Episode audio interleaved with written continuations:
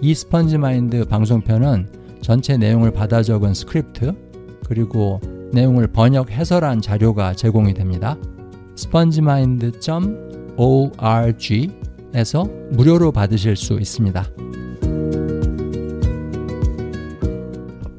Oh yeah. Hi Annie. Is that going to be in the podcast? I don't know. Hi. So Annie this time was very reluctant to start the conversation, but I'm going to force her to talk with me. How do you feel about that? Forced. okay. So today, what do you want to talk about, Annie? I mean, is it what I want to talk about? or no, I'm just kidding. Um, so I think today we're gonna talk about well, we're gonna continue to talk about Irvine, but this time talking more about growing up as an Asian person in Irvine. Ah, Okay. Or as an Asian person in America, right? I don't know. I feel like Irvine's a very unique experience because, like I said before, it's like oh, we have an Asian American plurality, so we're predominantly Asian. True, true. So, for those Koreans who are listening to this podcast in Korea, if you come and visit Irvine, you would be quite shocked how Asian this place is. Yeah, definitely. So, what can you say about growing up in Irvine as an Asian American? Um, I think there are definitely layers to it. Um, my experience as an Asian American is very different from a lot of my peers. So, for example, I was surrounded by a lot of Asian people, Asian cultures, and I think that was a blessing in disguise. So, when I went off to college in the East Coast, I was not surrounded by a lot of Asian people and cultures, so I definitely took it for granted. Definitely the food was a big thing. was a big thing that I missed. I used to say Korean food was my least favorite Asian food, and now it's my favorite. So like I think it's just because I ate it too much growing up. Although mom, your mom is an excellent cook. Oh my god, yes, definitely. So, what did you usually eat in Colby College, which is uh, a school that she went to in the East Coast? Oh my god. What kinds of food?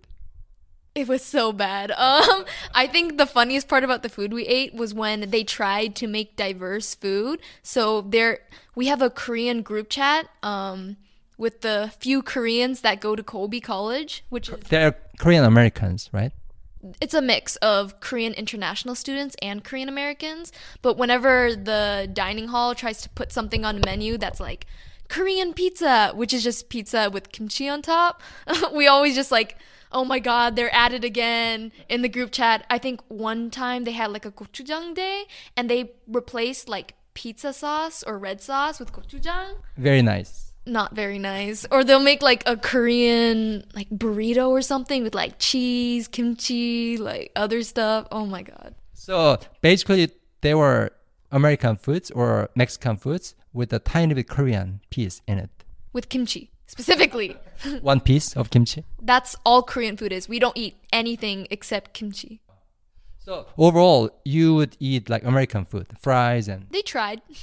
when they tried to make Asian food, it just was not good. What I'm saying is that mostly you were eating American food at your college.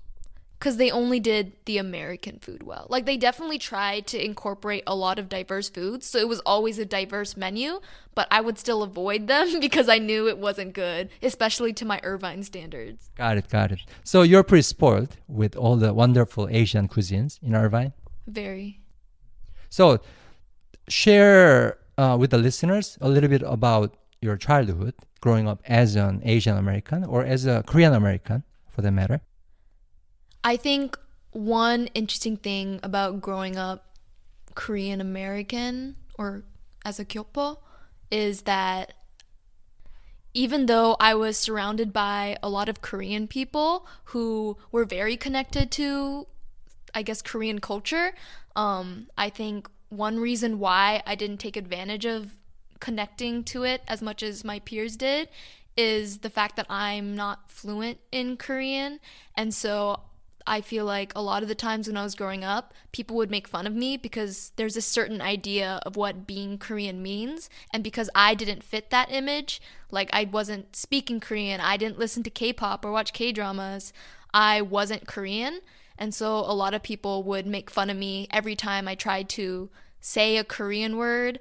I would get made fun of. And so I wouldn't want to speak Korean. And then people would talk about how I'm like a banana or I'm whitewashed. And so I just accepted that part of my identity and was like, okay, if I'm not Korean to Korean people, then I'm not going to care at all. And I'm going to push away my Korean identity, which has been really hurtful and a painful part of my childhood that I'm trying to undo.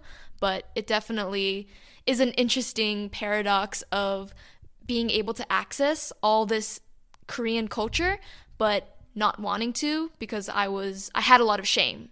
So uh, hold that thought, Annie. We're gonna wrap up this episode today and talk about your Korean learning journey in the next one. All right. So stay tuned. Bye. Bye.